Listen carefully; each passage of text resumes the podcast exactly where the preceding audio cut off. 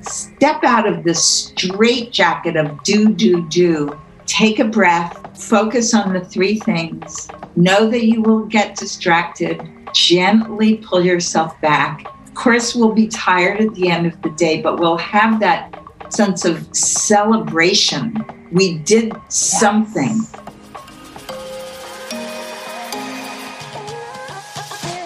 Hello, and welcome to the Conspiracy of Goodness podcast, where you'll hear from thought leaders in a wave of goodness and progress well underway around the globe that almost no one knows about. This podcast will introduce you to people who are paving the way for a better world for all of us. And they'll give you hope for the future and many, many practical ways they are using to handle life's ups and downs. The insights in this podcast can help you make a leap or two every week. So I hope you'll join us regularly. I'm Dr. Linda Ulrich, founder of Ever Widening Circles. Since 2014, we've written thousands of articles about insight and innovation going uncelebrated. And along the way, we've been having incredible conversations with thought leaders that we are now sharing with the world. Today, I'm going to chat with Marilyn Paul she's a systems thinker. I love that notion so much. She's applied her way of finding solutions to persistent problems to everything from projects for the World Health Organization to how we avoid wasting food from our refrigerator. I mean, we have got such a great interview for you today. She's been on the faculty of Yale Medical School, appeared on the Discovery Channel and National Public Radio, and she's the author of a book that has one of my favorite titles it's hard to make a difference when you can't find your keys. Now, we're going to dive right into where that comes from. But the minute I heard that title, I knew that book was for me. Most recently, Marilyn Paul is co-founder of and a principal at Bridgeway Partners. She runs workshops as a facilitator and she speaks and coaches folks who are trying to make sense of our crazy world. So, Marilyn, welcome to the Conspiracy of Goodness podcast. It's so good to be here. I'm so happy we're in this conversation. Yeah, well, you know, Marilyn and I had a brief conversation before we started, and I, I challenged Marilyn to help help that she and I would create something today that never existed in the world before. So we're going to bring our collective good intuitions to uh, to this conversation and share with you all kinds of ways that we're thinking anew about the complexities in our world and seeing nothing but possibility ahead of us. Nice. so, Marilyn, I love this question to open with you. You know, the scope of Marilyn's work is huge. Marilyn, can you fill in some more of the blanks there before we go on to this first question? Tell me more about about your work and and what you're doing in the world. Well, one of the things I love, I will just say, systems thinking is something we all do. We all can think systemically. And one of the things I like to do is take it's a practice, it's a discipline of patiently looking for patterns rather than jumping to obvious solutions. So, one characteristic of a systems thinker is we know things are a little more complicated than they look. So, for example, if people are hungry, obviously our first answer, our first response is bring food. But if we do that without looking at the underlying dynamics of looking at the food system and knowing, for example, learning to my shock and horror that we throw away 40% of the food we produce in this country. Not only that, I will just say, because it's a passion project at the moment, in our households, on average, we throw away 40% of the food we bring home, which is like going to the market, buying five bags of food, and leaving two bags in the parking lot. I started to look to see, I couldn't believe that was true. We do. Yeah. There's all kinds of data to suggest how much mm. food we're wasting. In my own home, we've changed our behaviors. So that's what I do. I work with people individually to help them change their behavior, but also groups and communities to look at the system as a whole to look for how we can cooperate better to make a difference. This is huge. I've just become very aware um, after an interview with a wonderful thought leader named Dr. Tamsin Woolley Barker. She looks at human behavior and systems, and she she studied baboons, kind of like Jane Goodall studied chimpanzees. And she came out of that with this notion that we are more like ants and bees in our organizational and our habits. We will self organize just like bees and ants. And it reminds me of what you're saying here is that that there is kind of a, a, beauty of recognizing the complexities in the systems we've created or the systems that have just evolved accidentally and then taking them apart to see where we can improve things. So that in and i just do want to follow up on what you said and show people my book. Yes. It's hard to make a difference when you can't find your keys. And this for people like me who really struggled with chronic disorganization, I learned, for example, because people would come in and I would have to run around and clean up and put things in the shower and pull the shower curtain and really hope that, you know, I just made a mess. That's how I was. And the obvious thing to do is clean up. I mean, if you've got a mess, clean it up. But if you don't sort of go to the underlying thoughts, right. like one of my thoughts, my mother used to teach me a woman with a neat house has nothing better to do with her time. And by this, she was conveying to me that tidying up was not a worthy venture.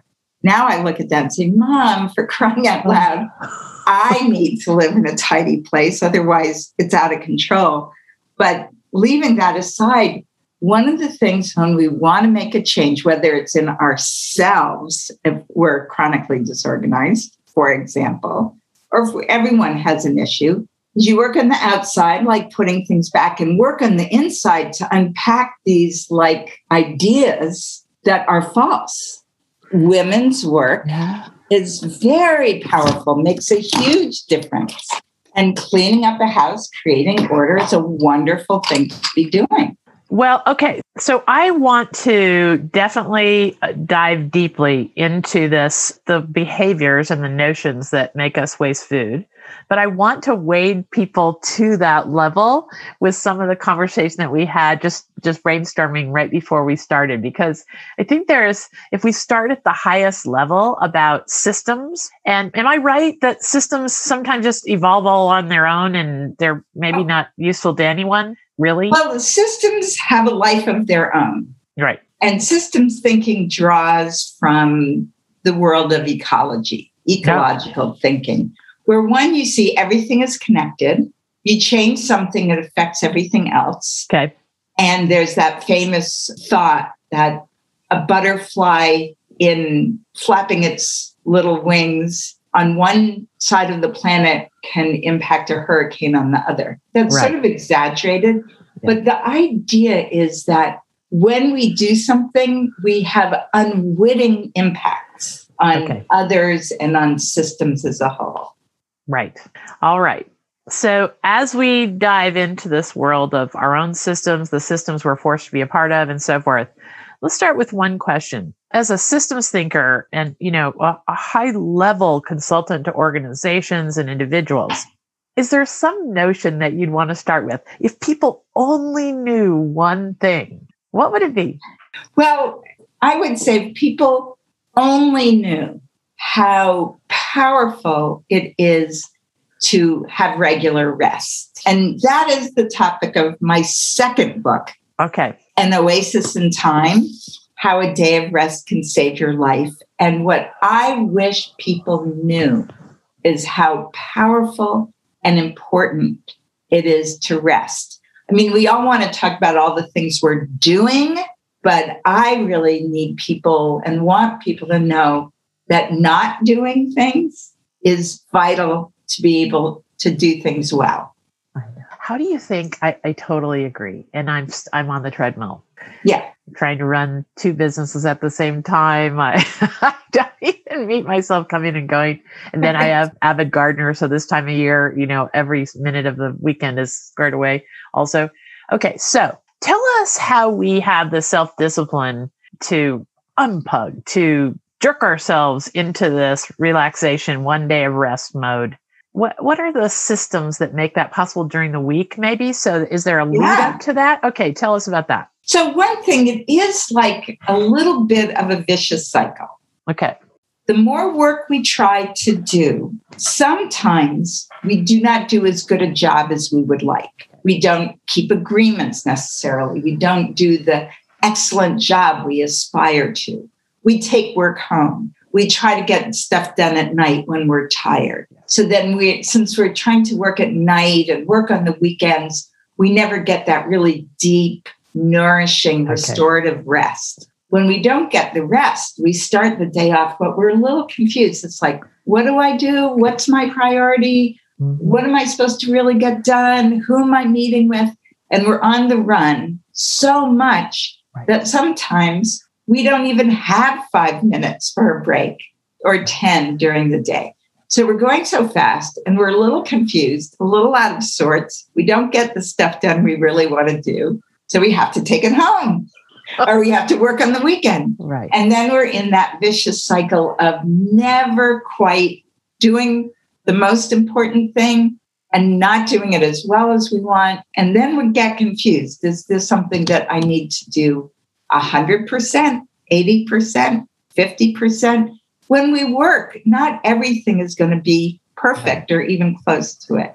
Right. So that then we're in that vicious downward cycle of exhaustion. More people are burned out than we know. More people are tired. But we put such a premium on work, like work, check off the box. I have my to-do list right here with all my ch- check off boxes that we like to, to check the box. Yes. And what goes along with that is resting isn't pleasant when you're exhausted. Does not feel good to feel how tired you are. Mm. So we don't do it. So, okay. So is there truth to this? I sometimes tell me this, I tell myself this this thing that I've heard so many times is that, you know, if you give your body the time to get into some serious restorative sleep modes, and you know, we could go into the science of that per se, but Yes. we don't need to. But if you actually do that, like I used to be a five and a half hour a day sleeper. And I would just bolt out of bed at 4:30 in the morning and start. I love that time in the morning, listening Yeah, to the birds and the dawn chorus. I love it. And I don't want to miss it. So, but if I don't go to bed at 9:30, I can't wake up at 4:30. And so is it true that we can't possibly think straight enough to get work done on only five and a half sleep hours sleep? I mean, that is a true thing. You know, actually, everyone is different. Some Yeah. people only need four hours a night, some people need eight hours a night. The thing to know is that we won't know when we're operating at a deficit Right. we don't see it. There aren't like if you look out through your eyes, you don't see a ticker saying, Right. "Oh, you're at seventy percent now. You're at 50. okay. We don't get the feedback, Okay. and if we're extroverted and sort of perky, no one's going to say, "God, are you exhausted?" Because nobody knows. Right. So the sleep part is part of what helps us rest on the weekends. I have if you if people go to my website later, I have something that they can download and it includes sleep, breaks during the day and stopping at the end of the week, some practices for stopping. It's a practice. It's we have to get used to the idea, try it out, maybe fail at it, say, oh gosh, I can't rest. But we start to live in rhythm. When we're living in rhythm, we are living much more naturally. We're more attuned to ourselves and our needs, and we're far more effective as people. And we get to experience a range of life the little down moments with a kitten, the stressful moments when we're gunning to finish a project. All of those are valid. You know, someone says something, all of a sudden we're like, I hate that person. Then we know it's something in us that got triggered, not something about them. And then we can work with ourselves and we say, oh, ah, what an opportunity to grow. So glad they ticked me off. Yeah. But if we're tired all the time, we don't have the resources to do that. No. I was digging around here, even in my little trash can here, because I just threw away a little thing that reminds me. I've had it up for a long time. Repeatable series of actions cooks the rice. Habits. Yeah. You know, this is the thing. You know, I think what you're yeah. saying is if you develop a rhythm, a routine of getting the rest, making the time for stuff that feeds your soul, and it right. becomes a rhythm. It's more the rhythm that your body and your mind learns to live with. It's so true. It's we everyone's talking about rest, but what we really need is the rhythm of go, then stop, and then go again and stop. And we start to equilibrate so much so that we observe a day of rest and we're Jewish. So Friday night, yeah. We light candles. And there are many days when I say, I can't do it this week. I'm not, I will light candles, but after candle lighting, I'm going back to work. But I never do. Oh, good. Because once the candles are lit and I'm with my family and we're taking a deep breath and maybe singing a song, I think, what was I thinking? But our brains are in the habit of do, do, do. So we have to sort of puncture that balloon a little bit. And then when it's deflated, we look around and say, what an amazing world we're in. And what I need more than doing is just being present for this amazing world. Absolutely. Oh my gosh, that's so good. Okay, so I'm going to put my little, I even had it in a little red sign. I'm going nice. to put it back up. And now it's going to mean to me what you're talking about. I'm going to make the repeatable series of actions cooks the rice, be finding time for rest and just chill. And so I want to say something about gardening because I'm a gardener also. Okay, me too. We can, we can do something like that in the spirit of I'm going to weed this whole box, this whole raised box, and I'm going to get it done. I've got 20 minutes and I'm going to grab all the weeds, and then I'm going to go.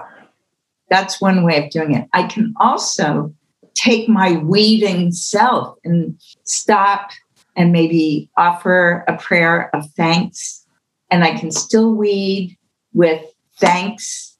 And then I'm looking at the soil. And then I'm grateful for the chard that's growing. And that same series of actions can be very nourishing or it can just be one more thing I'm checking off on my to do list. I love that. And I'll give you another example. I have a friend who's a potter. Hmm? And we were talking about this idea of an oasis in time, a Sabbath. And she pointed out to me that there are days when she can just go in and throw pot after pot. She's got three, four pots thrown, and she checks that off the list. Then there's a day she can go in and she hooks her thumbs under the rim of the pot and she can just feel that pot growing. She feels the texture of the clay. Yeah. And as she breathes, she can feel her whole body relax. So something is being created, but it's being created from a very different inner place. And it's much more renewing. But she needs to flip that switch. And you know, is this the intention that we could bring to a lot of things in our day that otherwise be chores, checking up the list? I bet you it's it's more sure. than than gardening and pottery. I bet oh, you for sure. I bet you if I looked at my to-do list, there's a lot of things there that could be done with a whole different intention of grace and gratitude and absolutely. But we just get into this yeah pace. We get into a pace and okay. so, what I often say to people, because they say, well, just what we're talking about, why don't I just do everything mindfully? Why should I set aside oasis time or rest time? And I say it's so that you have that conscious experience of actually putting away the world of doing and letting yourself just feel what it's like when our higher power or the source of life or God or whatever we want to call that force that is blooming. It so much can happen without us interfering. Right. And that's when I first learned about this, like this Shabbat. Shabbat means stop, by the way. Oh, it stop. does. I did not know that. It just wow. means stop. Stop. I had and no I idea. thought, oh, I, I don't, I'm not interested. and I have a lot to do. I can't stop.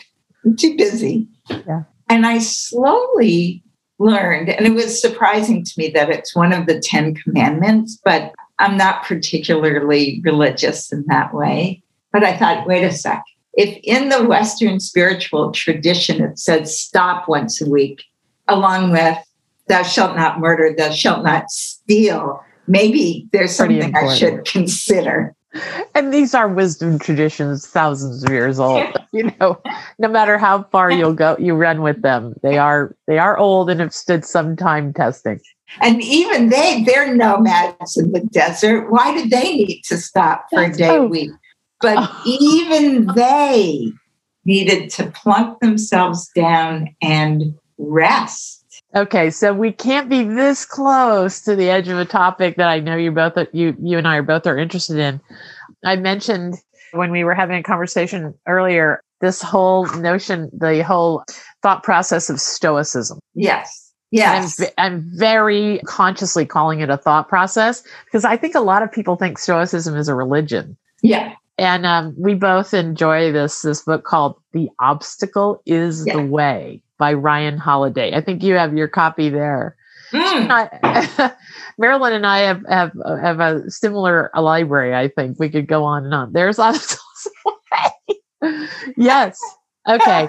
So Ryan Holiday has written two books. The Obstacle is the Way, and what's the other one? I'll think about it in a minute. About this this thought process called Stoicism, and it must work into something about what we're talking about here, like like looking at your life and your the systems that have just fallen into place, and you operate them all day long without getting rest, without without living consciously a single minute of that time.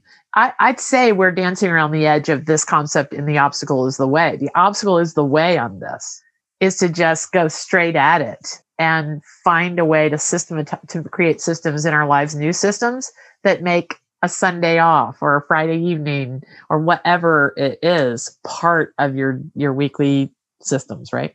So I love that question. And one of the things, speaking of thoughts, is we really think that doing more gets more done. It sounds so logical. If I do more, I will get more done. But if we unpack that and we're doing more when we're tired, or we're doing more when we're upset, or we're doing more when we're just putting all this energy into the wrong thing, mm-hmm. In the end, we don't get more done. Right. There was And it's something. deceptive. One of Uh. the things I think we can do is start to say to ourselves, I get more done when I am centered and rested.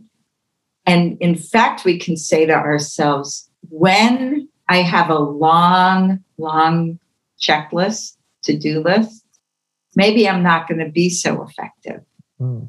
But we talk to ourselves very differently. And one thing I say to people, because when mm. I talk about this idea of a day off a week, people say, "Oh, I could, I could never get everything done in six days a week. I need eight days a week." And I say to them, "Well, you might not know this new math, but seven minus one equals eight. If you actually take a day off, so it's seven minus one, you have eight days worth of perspective, creativity, energy, connection with self, other, and your higher power. So you're so transformed by a day off. And not just us, but the world. One researcher says that if everyone took a day off a week, that would come close to helping us solve climate change because we'll lo- use less energy, we Right. make better decisions, we'd be resting, not using, not driving. So, Okay. and and we learned that during the pandemic what was were those whole statistics in that first three months when the world was seriously shut down how much less pollution how much Absolutely. less no- noise in the ocean and the whales were happier i mean everything that the wildlife began to act differently i mean this is this is a notion you should ch- totally champion that i'll champion it with you that seven minus one equals eight it's fabulous. But you know, it gets to a point that I really that I didn't learn. I feel badly that I didn't learn until I was 54 years old. I remember the day I learned it and I put it in little signs all over my life. Is that one half of knowing what you want is knowing what you're willing to give up to get it. Yeah. Because I just thought I could, my to do lists were endless and I could just endlessly keep processing all that stuff. But where does it factor in systems thinking about how we solve persistent problems, Marilyn, where we decide what not to do? Is that almost as important as deciding what to do? I'm so with you on that. And I really almost want to say it again because it's so important. Not only do we need to know what we want, but what we're willing to give up to get it and willing to not do in the face of these long lists where we think we want to do everything, it really goes with this phrase of thinking doing more gets more done, doing more does not get more done. And when we are really focused and know what we want and know what we're willing to give up, that's when we get more done. And in systems thinking, there's this very powerful notion of leverage. So, leverage is the idea of making one or two small changes in a system, and the whole system starts to move. It starts to change. So, what we want to do when we're thinking systemically and we're interested in change is be patient, get to understand the system, get to understand the patterns, and then make just a few changes. And I'll, I'll give you the, sort of build on the example I gave before about being chronically disorganized. Our typical way to try to solve, I will speak for myself, my chronic disorganization would be to say on a Sunday morning, okay, this is it. I cannot stand this mess anymore. I'm cleaning up. And so maybe I take an hour, two hours, and I sort piles and do some dishes. And then I get tired I think there's it's too much. I think I'll go for a run. And that's it. But if we're trying to change the system, one place to start is why do you want to change? And then uh, I had to observe myself in action.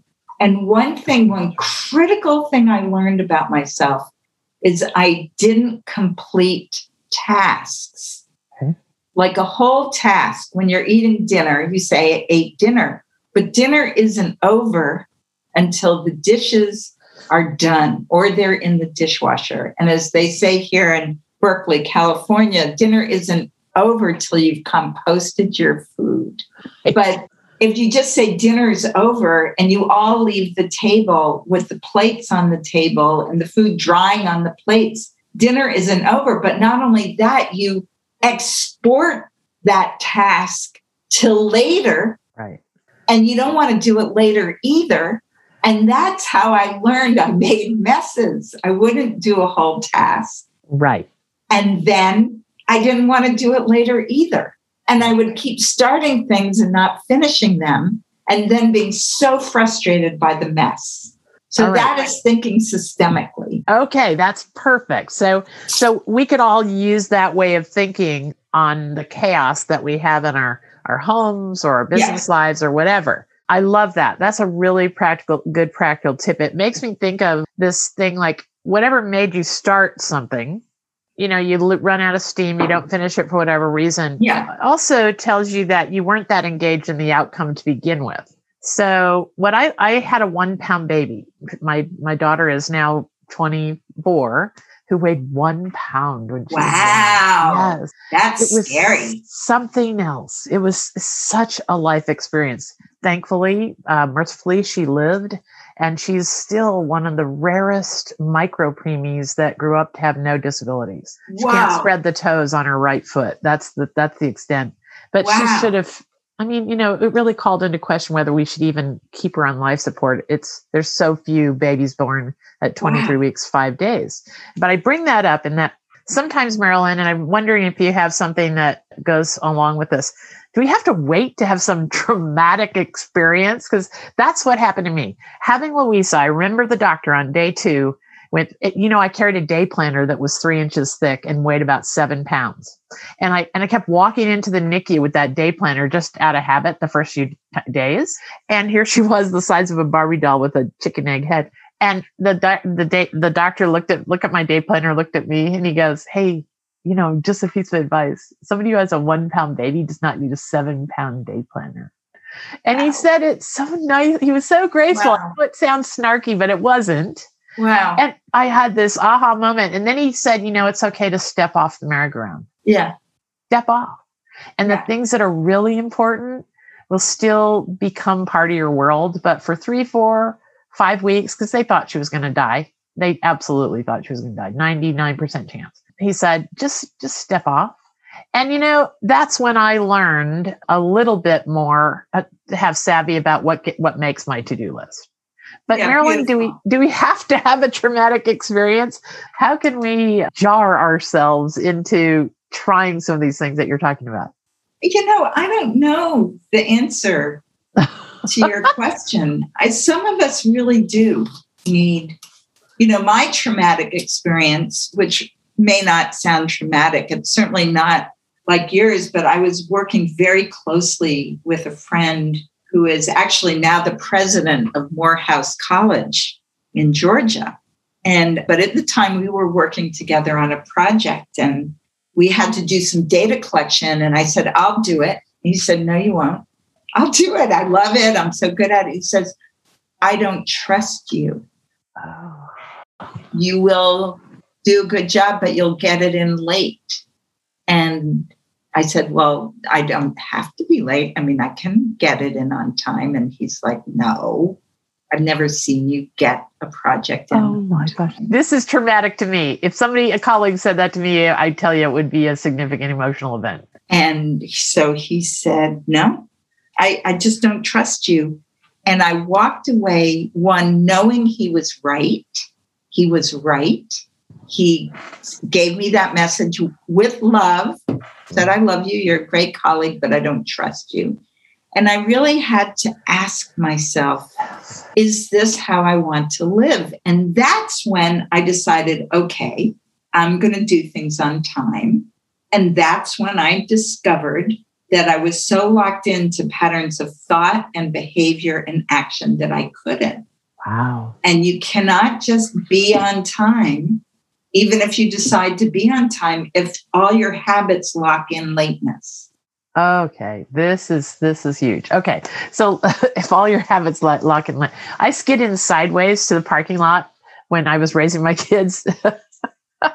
Every single basketball practice, I would skid them in sideways one minute before it started. Okay, let's pause and take a break the organization that I run, Ever Widening Circles, is a global positive media company, and we just launched the Conspiracy of Goodness Network, a place what we realized doing all the Ever Widening Circles articles and talking to people like you and thousands of others was that we were all like little pinpoints of light in this darkness.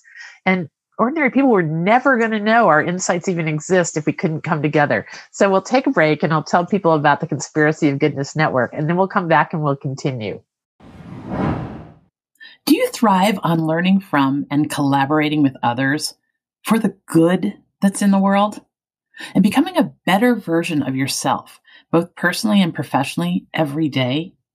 We have built something just for you the Conspiracy of Goodness Network. You can be a part of the first networking platform that prioritizes personal and professional growth as we work together to make the world a better place. The Conspiracy of Goodness Network is a vetted platform of entrepreneurs, creatives, and professionals who are committed to making the future brighter for us all. People like you. On the network, you can ask questions and find help with projects, share trusted resources, request and attempt workshops, expand your network of thought leaders, and learn from the experience of others to catalyze your work, interests, and passion projects. This is a place where all of us who are doing something to improve the world, large and small, can flourish. The $35 a month membership fee includes attendance to exclusive monthly happiness hours, where you can hear from amazing speakers and influencers. It includes participation in monthly community challenges that will improve your own life and the world around you. You'll have access to the network's Mentor Match service to grow exponentially in your insight and decision making. And you'll get automatic discounts on all of our courses and events. So join us, co conspirators for goodness around the world. Those who are doing anything they can to make the world a better place are coming together on this network to collaborate, and it is time we find each other. Go to conspiracyofgoodnessnetwork.com for a simple three step questionnaire to apply to be a member today. Let's connect, collaborate, and change the future. Okay, we're back. Okay, so let's pick it up right where we left off. You know, I'm looking at at that at all the things that we might talk about, and I love this notion of becoming the observer.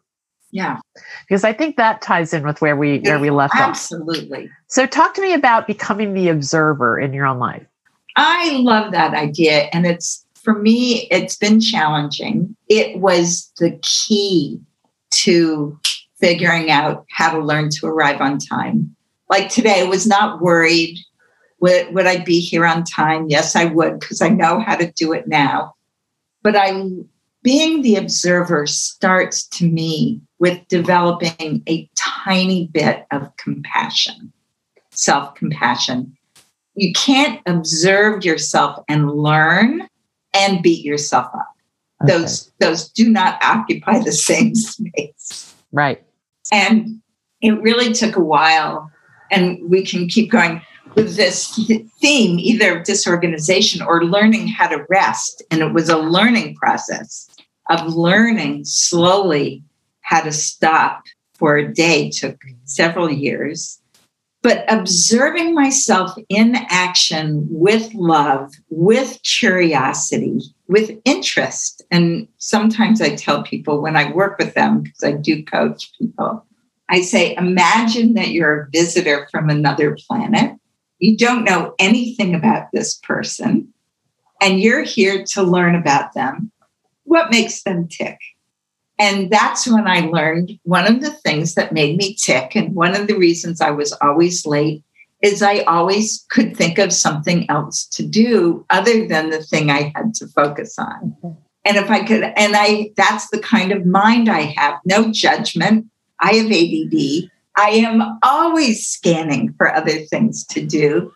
And it keeps me from staying focused. So it's it's very helpful. My phone has a timer on it. And some days I set my timer for five or 10 minutes because I know if I'm in that sort of rattled, slightly distracted mode, in five or 10 minutes, I will not be doing what I set out to do. And the timer goes off and say, oh, okay, I remember what I'm supposed to be doing. And I go back and do that. Interesting.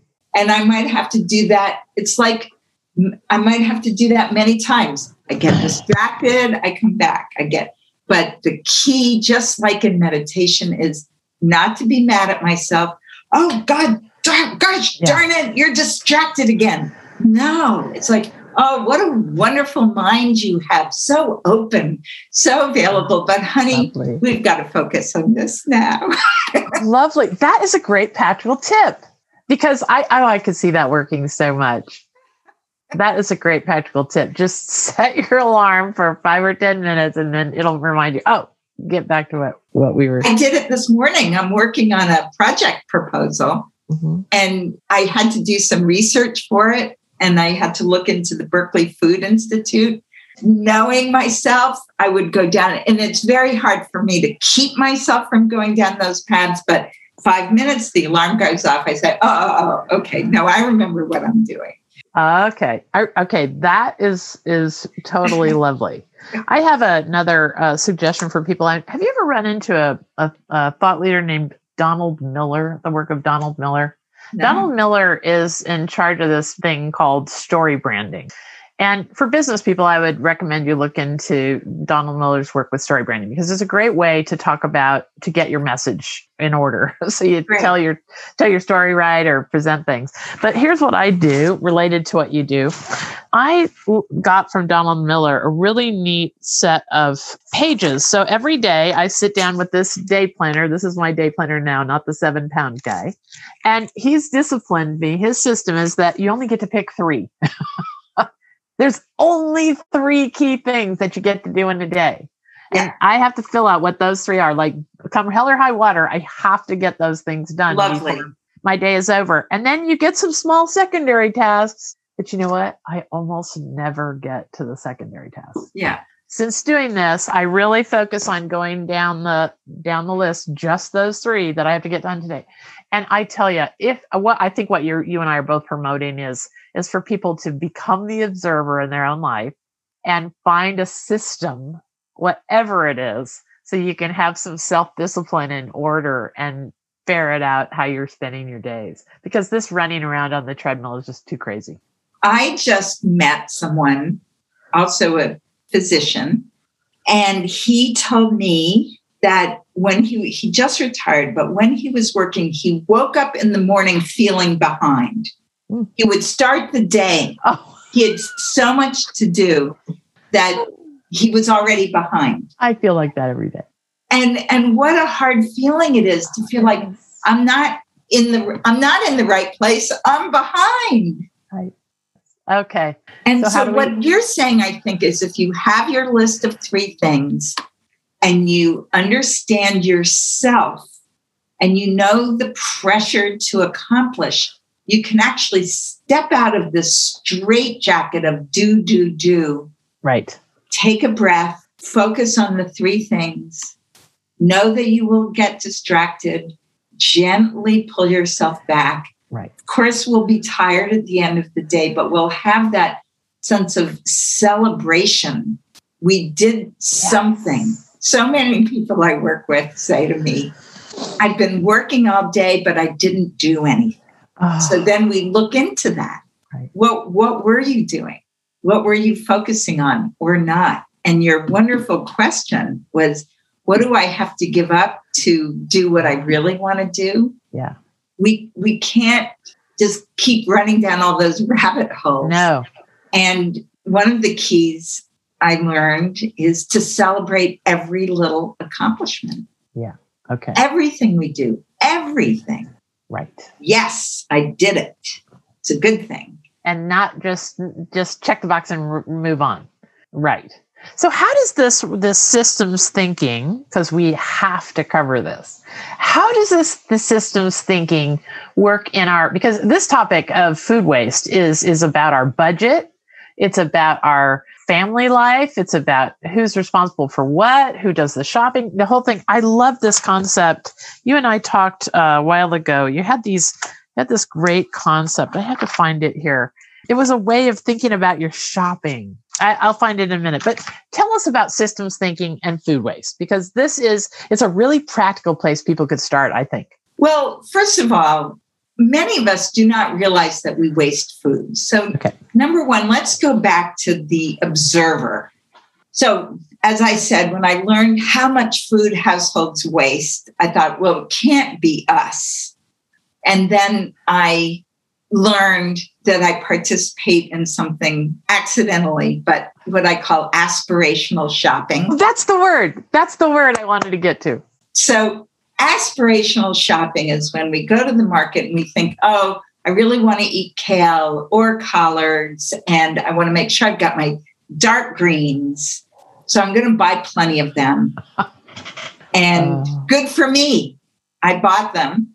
Then I put them in the crisper, the vegetable bin, and then I forget about them. Right. And then two weeks, three weeks, maybe it's one week, I pull it out of the vegetable bin and sort of like, ew, ew, sort of a little brown. If I waited long enough, it's a little stringy.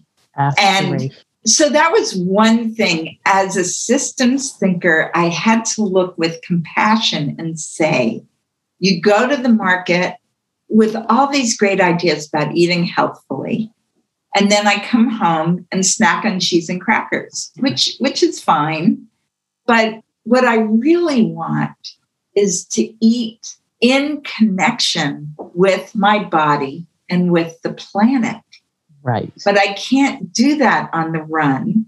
And I can't do that if I'm aspiring to doing things without a system. So then I slowly learned I do not put the kale or the collards into the vegetable bin until I have a plan for them. Of course. Of but course. for me, it was like, ah, I need to know what I'm going to do with them because if they go in to the bin without a plan, I forget about them. Or maybe I dig into the vegetable bin and it's sort of a little sloppy on the bottom. Oh. But so many of us are wishing we were eating differently from the way we really eat. And we're not aware that when we throw out that food, even if we compost, right. The best thing for food that's grown is to actually eat it. Right. How about that? That's a revelation. So much time. I know. I think we could say it again. The best thing for food that's grown is to eat it. Some human being can get nourished by all the energy, the time, the labor, the seeds, the water, the transportation that went into that apple, and then to throw it out because mm. we let it sit on the counter because we aspire to eat apples. Yeah. It is so costly. Mm. And I started being so surprised. I'm reading a book called Project Drawdown by Paul Hawken and a okay. wonderful group of people, uh, Sausalito. Okay they consider the impact of different choices we make on carbon, what they call carbon sequestration, that yes. is drawing down yeah. carbon. Yes. Or carbon release. And there's so much we can do to help. And one of the things we can do to help is to eat the food we buy. and if we don't eat it, to compost it. Yeah but definitely do not throw it out and have it end up in a landfill because it releases methane gas, right. which is far more toxic than carbon gas. 20 times more yeah. toxic to the environment, methane yeah. gas. Yeah, absolutely. So okay. that simple little things, it saves us money, it helps us be more conscious, it helps us eat mindfully, and we actually can buy less and eat less even be more nourished and reduce climate change. It's, you know, I think that your notion about aspirational eating is equally as it's just as important as you know how they say never go to the grocery store if you're really on an empty stomach. Yeah. I think it's it's in the same exact plane of excess. Yeah. It really is. You just go, oh, there's that recipe on the New York Times about kale, and you never knew to cook it. No, we have the best darn intentions. That's about intention. You know, like I want to figure out where that sweet spot is in our good intentions for buying the crazy for green, sure. green, and then actually using. You know, there's I want to mention here because it's so, it's so cool. Um, we wrote an article at Ever Widening Circles just recently about this organization you're going to love called Freedge, F R E E D G E. It's a woman in, uh, uh, I don't know, I'll make it in the show notes. But anyway, she just had the means to put a refrigerator. She went to Lowe's. They donated her refrigerator. She painted it all up gorgeous and ran on an extension cord out her apartment building window. It was one of those kind of like first floor, second floor windows. And she decorated it all up and she, she gets her neighbors, the neighborhood market, the neighborhood restaurants, put free, fresh food in this fridge and it's free to anyone to come there because she lives in what, what's called a food desert. And she says by the end of the day, every day, everything's gone. People are using this give and take part of their lives. Nice. There's no shame in taking from it. and and there's a lot of good in giving to it. You know, maybe that's maybe that's a way to start is to go ahead and buy the kale, but put it in some place where somebody will actually use it. Drop it off at the homeless shelter or what have you. What because- we could have is we're talking, you know, as you unpack your groceries, really look and say, really, am I when am I really going to eat this? Or maybe I don't even like kale. It's like one of those things, it's a good idea, but I'm not going to eat it. So then we become honest okay. about where this food is coming from. And the other thing that's occurring to, to me as you mentioned Freedge is our grocery stores are an astounding miracle of capitalism. And what happens when we go into a grocery store is our attention gets drawn in so many different directions. The grocery store is designed to get us to buy things we don't need and want. Okay. And so we need to go in there with tremendous respect for the power of the marketers and the food placement. Yeah. And the design is it's very different. I also am a member of a CSA in a garden, an acre farm in East Oakland. And you go and you see the plants that they harvest. They don't look anything like they do in the supermarket. In yeah. the supermarket, they get like the best leaves of kale. Yeah. And I'm so grateful to be closer to the earth more and more because it looks more real. Yeah. But in order to get all those gorgeous fruits and vegetables in our supermarket where we want them, 50% or more are thrown out. So all those imperfect tomatoes and oranges and ugly apples and icky looking kale are still perfectly good, but we don't want them because they're not pretty. Yeah. And yeah. so another resource for people is this company called Imperfect Foods. Yes. Right? Have you I'm heard so of that? so glad. Yes, my yeah. Yeah, there's I think there's another one that my daughter gets a delivery from. That name doesn't sound familiar, but I love this concept. Tell tell our listeners about this concept. The concept is you take these foods that we wouldn't buy. We are trained as consumers to look to only want like it has to look good. Mm-hmm.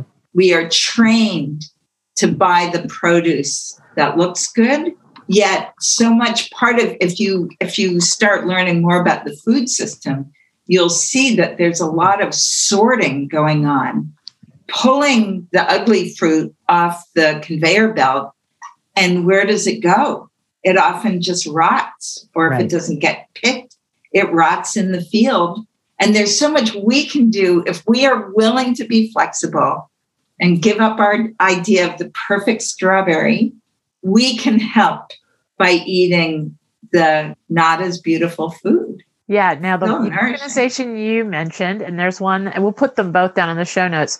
My daughter and CEO of Ever Widening Circles, Liesel, she gets a weekly delivery from a company called the Misfits Market. Nice. And, and, this is, it's an amazing thing. And I think it addresses this problem that you're talking about, about aspirational eating. What she gets is this box of, of things that are misfits. Just as you said, they're probably the things yeah. that aren't perfect that they pull off the line.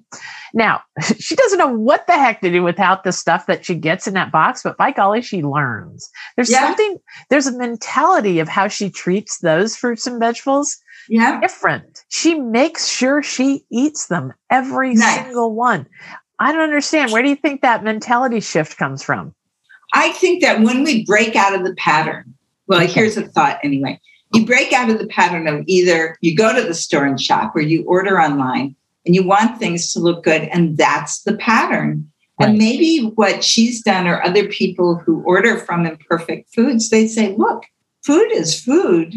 And I want to be respectful yes. of where it comes from. And right. it takes all these resources, including underpaid human labor, right, to pr- produce this food. So let's at least, out of respect, eat it with yeah. gratitude.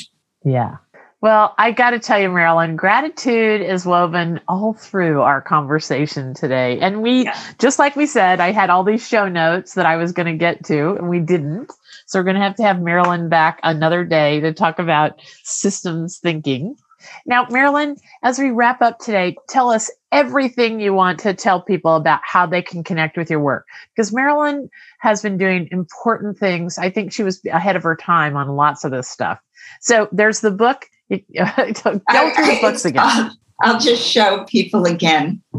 It's hard to make a difference when you can't find your keys. For those of us who are not as organized uh, as we like. Yes, and there's it's full of tips and poetry and philosophy, but it's Sounds very, good. very practical because that's how we get ourselves out of this nightmare of chronic disorganization. So okay. that book has actually sold almost 200,000 copies. Wow. And it, and and then there's this book, okay. An Oasis in Time. Yeah. How a day of rest can save your life.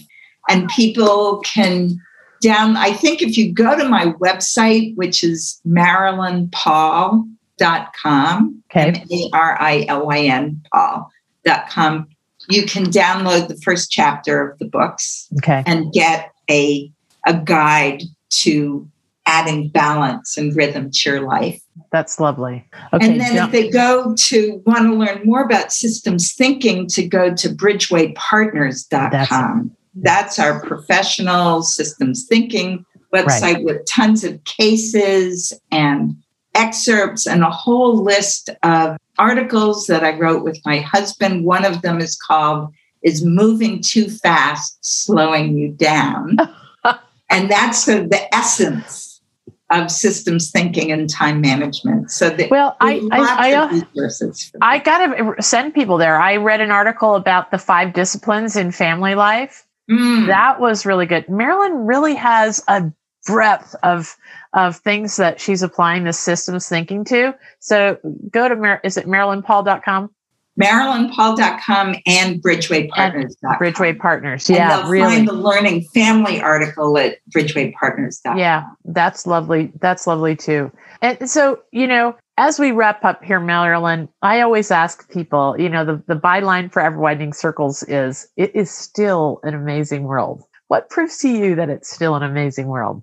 Well, I have to say, just walking out the door, or even in my home, human beings are amazing. The amount of care for one another people have shown during the pandemic, the aspiration for a better world, the starting to really look at how can we as a human race make sure that our children and our children's children flourish in what will be a different world. I everywhere I go, people are talking and concerned, and yes. I know there are people who don't think that's an issue, but even there, many, many people really want to see the farms work, the fish in the rivers, the yeah. animals. We we can I see it every day. We can agree upon that. We want that future for our children. We do. We do.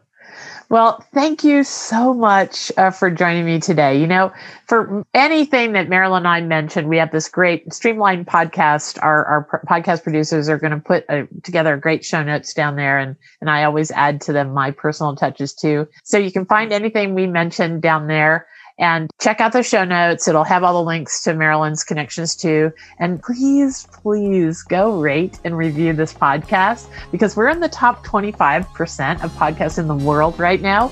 And we're about this far from getting to the top 10%. Wow. And when we do that, we have the potential to bring all these insights and and wonder to a lot more people. So thank you for going and rating and re- reviewing the podcast. And remember to check out this Conspiracy of Goodness Network. If you're in the world of work, where you're doing something to make the world a better place, whether it's you volunteered for the Humane Society board or you're you've got a startup that's putting bread on your table and making the world a better place, we are coming together, we people in this gratitude economy that's opening. That's what I'm calling it.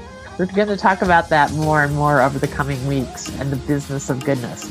So thank you, Marilyn, for joining me. As always, dive into the articles over at Ever Widening Circles or on the app, and you will have the antidote to the daily news right in the palm of your hand. Thank you so much, Linda. This is Thank you. wonderful. Okay, have a great day. We'll finish Bye. up and we'll see you next week.